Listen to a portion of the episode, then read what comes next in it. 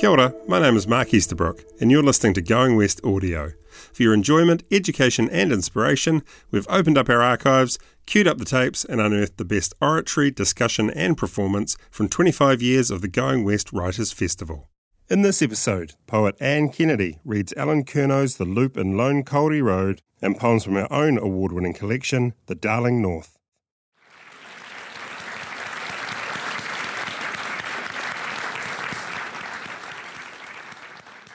Ngā mihi nui ki a koutou katoa. Hello and uh, well, well, warm welcome to uh, you all. Um, thank you to Going West for inviting me here this evening. Um, I'm really honoured to be part of what's become an iconic literary festival in Auckland. Um, so, congratulations to Murray and Naomi for these 19 years and counting. Um, so, we're all hoping that it's going to go on for many years to come.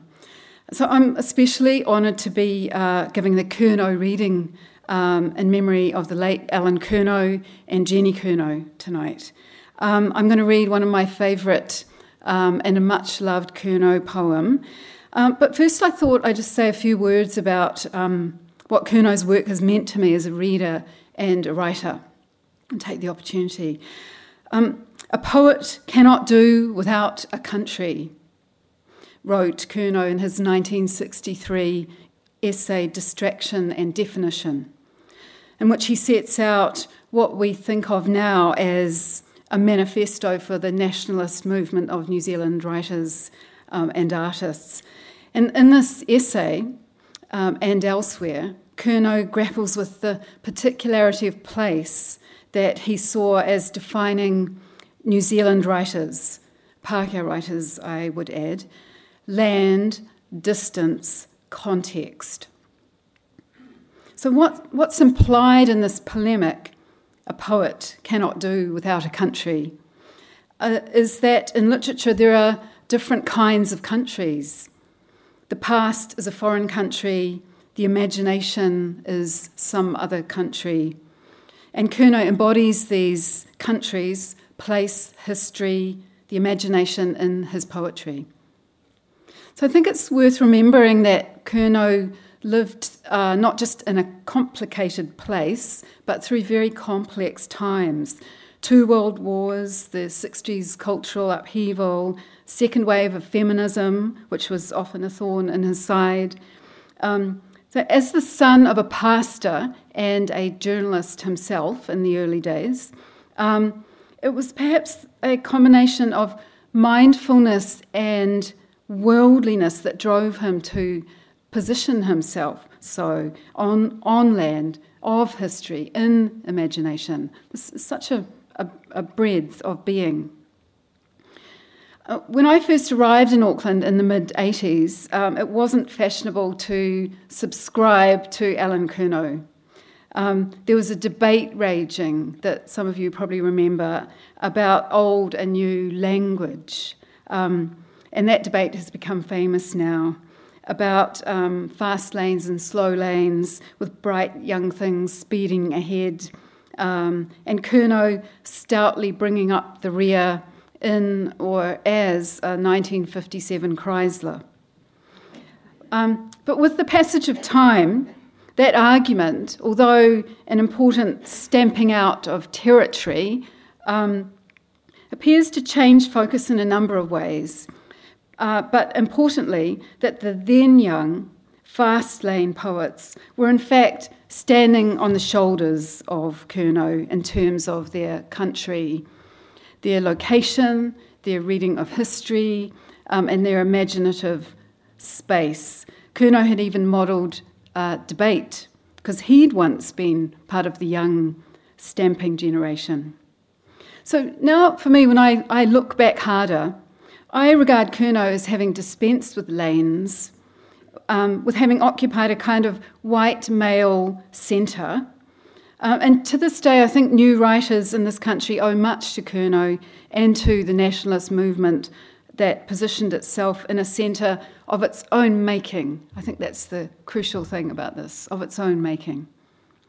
So, on that note, I'm going to read a very beautiful Curnow poem. It's a late poem, late Curnow poem, and it urges us to look harder at, um, at the land around us, and perhaps in the end to forget all the stuff about context because we've already done it. It's also a poem that firmly goes west, and it's The Loop and Lone Kauri Road. It's the last poem in this beautiful AUP book. By the same road to the same sea, in the same two minds, to run the last mile blind or save it for later. These are not alternatives. So difficult to concentrate, a powerful breath to blow the sea back, and a powerful hand to haul it in without overbalancing, scolded for inattention, depending on the wind. I know a rimu from a rewa by the leaf not coarsely serrate, observant of the road roping seaward in the rainforest. A studied performance, the way I direct my eyes, position my head, look interested. Fine crystal, the man said. You can tell by the weight, the colour, the texture. The dog steadies, places a healthy turd on the exact spot. We like it in the sun. It keeps our backs warm. The water tables dribble down the raw red cutting, the road binds. Injured natures are perfect in themselves. We liked it at the movies when they nuked the city and suspended our disbelief in doomsday, helping out the movie. New York State jogs past me, ribcage under the t shirt stacked with software, heart muscle programmed for the once round trip. Crosses my mind by the bridge at the bottom, the road over which, and the stream underneath are thoughts quickly dismissed as we double back, pacing ourselves.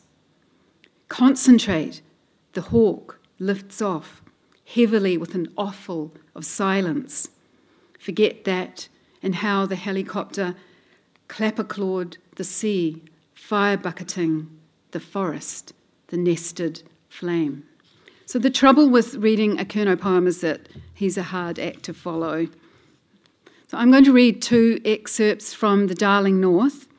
Um, when you write mostly narrative poems like me, you need to um, read by the yard or meter so I'll have to give you a little bit of background on each measure of poem.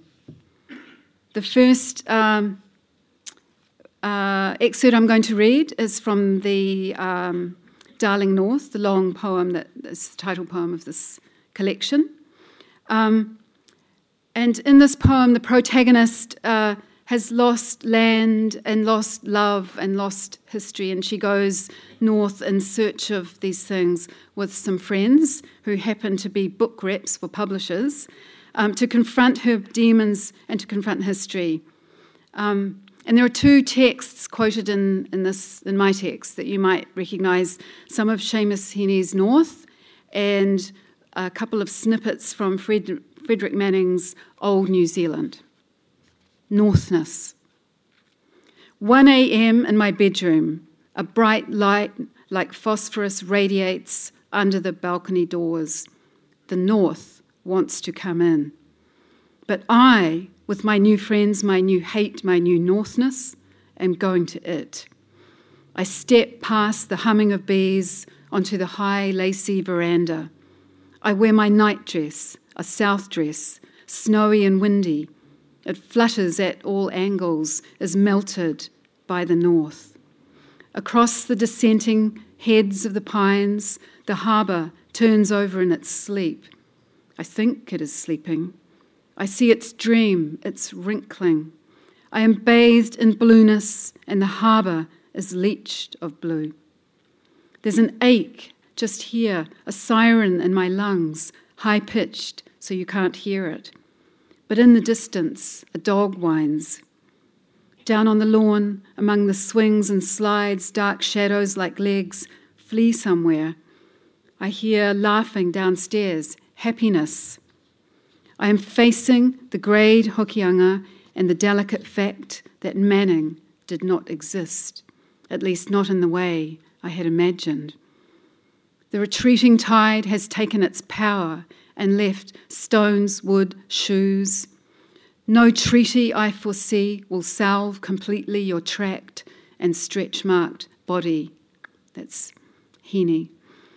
I put my coat on over my nightdress and navigate the trembling upper veranda, its nervous, kauri planks penned like wild horses under my feet, and I bounce down the foaming moonlit steps to the garden where a cat scallops and a hedgehog snuffles obliquely into flax. Moonlight floods on and off, a tap when cloud allows or the wind allows. Periodically, the land leaps up at me, whiteness, and the wide semi tropical leaves, like emissaries, resined with recent rain, helmeted. And I snort, my heart relentless, like the water cycle. Northness has overcome me. I am warm as I walk over it, finding paths in the sprays of grass, in the low, desperate bushes, in the tough, busy bacteria of the soil. In the dark, I see shots, blades, edges, and they guide me. And among the foliage, in the air, under the echoing mauve shell of the sky that cups over the harbour, I plot my course, like a whale listening to its own springy coordinates. I am acquiring the knowledge. All night, it seems, I walk in the disused landscape. At one point, it rains again, and I am drenched, slippery as if newborn.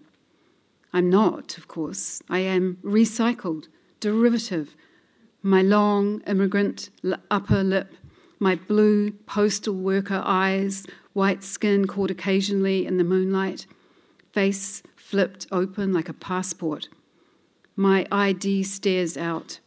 Here I am, like Maning, who I think of with a jolt at this moment, in the untidy night time. I have here-ness. They had nothing, that lot, the forebears, them again, but dash dot, air, whiteness, ships passing, the mouth of the harbour with a sack of flour, the sugar settled their teeth. They never complained from the sit still photographs, but made do, made bodies. The northness made them do it. The warmth, the lushness, the wild fertility is what they came south for. The night bruises. Under my feet, the tidal flat gurgles an invisible city, worm farms. I look down, mother ground sour with the blood of her faithful. I scuff back to the house in my coat. The land is slabs of meat, blocks of butter, angled for the taking. I could reach down. In the meantime, the night time, the sky ticks, the steps gleam, the house creaks. I sleep listening to bees. On and off the next day, I shave trees, shading my eyes with my visor hand as I scan, scan the horizon. Some burnt stumps surprise me in a field.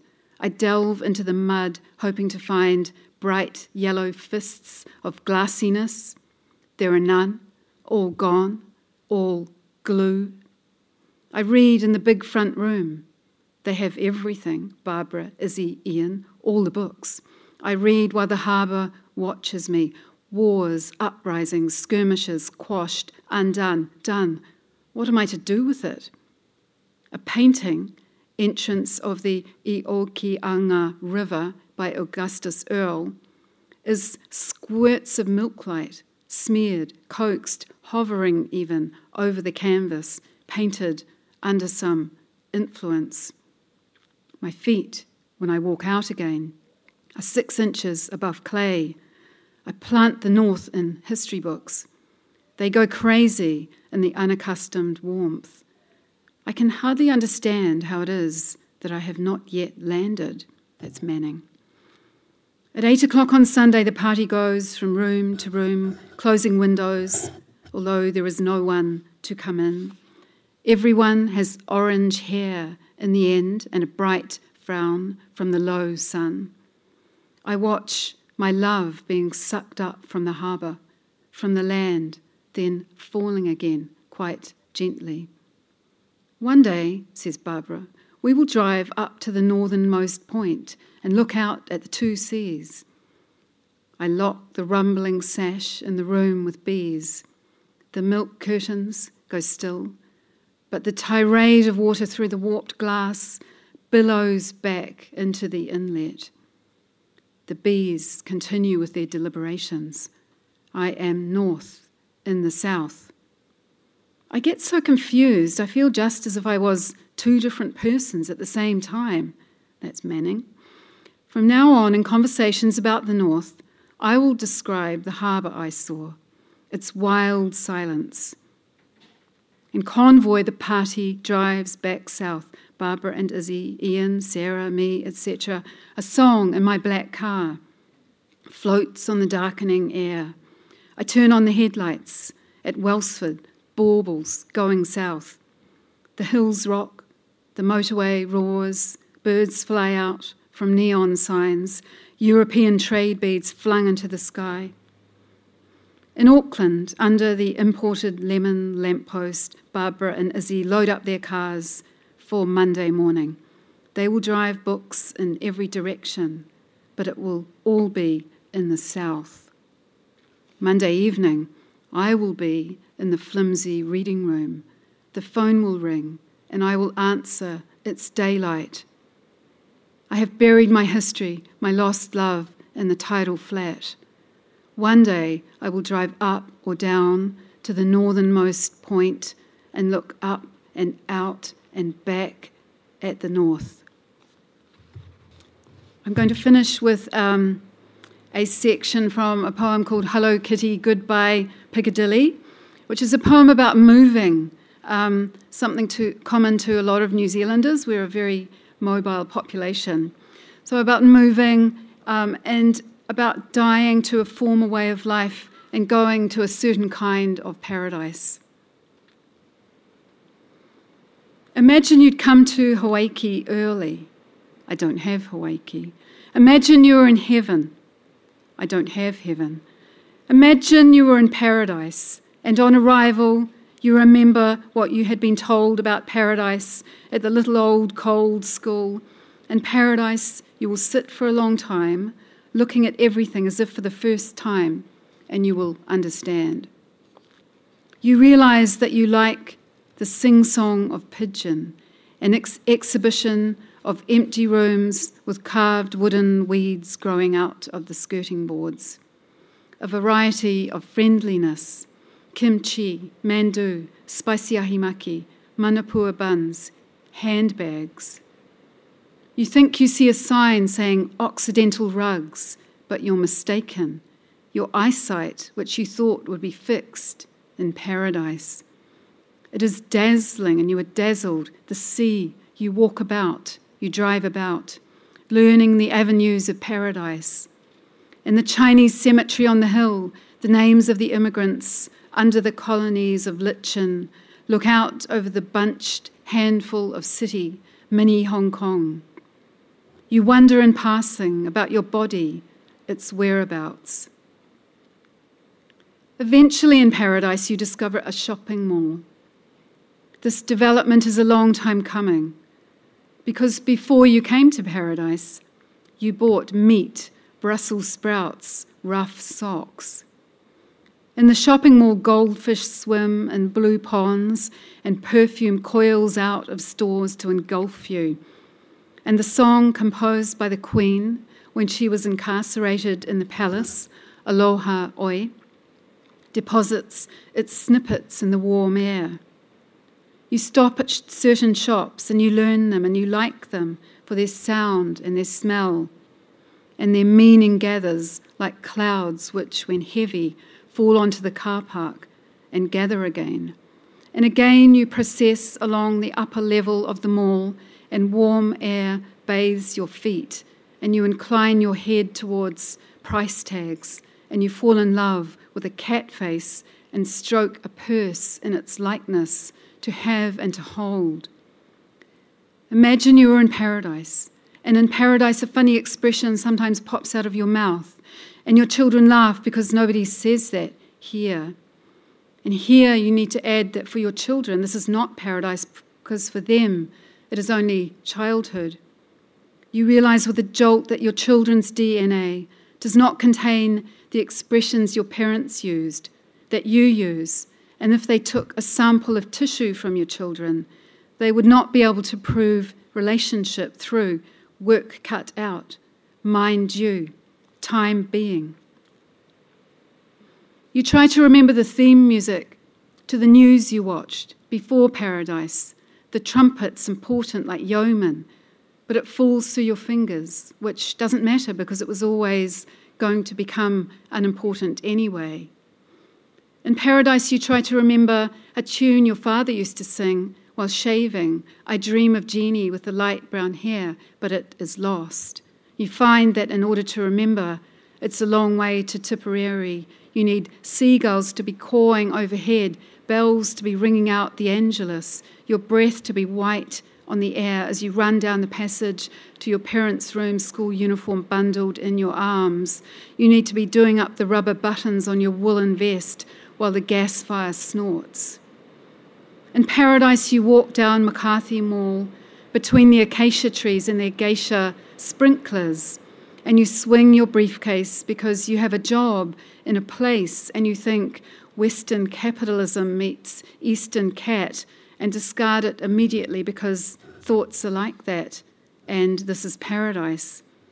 Warmth rises through your body and you realize that you are cool. And the balconies of apartment blocks downtown look like box seat for the Pacific Ocean and for the Sun King, and you want to wave from one your fan, your beauty spot, and that the creaky wooden villa with light coming through the floorboards that you had lived in on earth has fallen away, and you smile at the thought of the bright new friends you've made. The school you went to topples into the cold gully below it, and magpies rise oodladling until they are full stop, and the extinct varieties of Hawaii fill your bookshelves.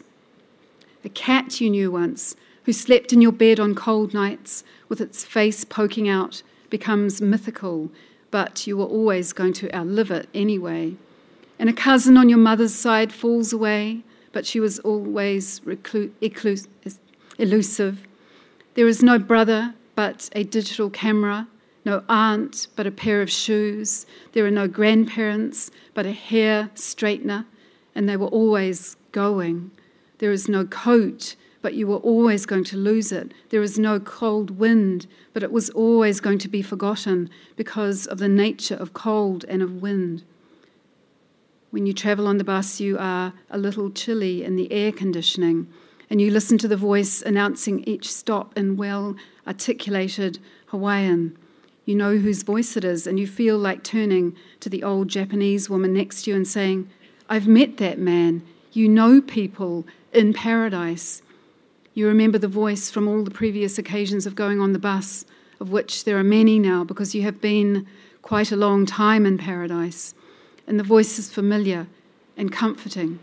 And when you get off the bus, warmth rises through your body, and it rises through your body, and it rises through your body, and you see and you feel that you had to go sometime, and that this is paradise. Thank you, everyone.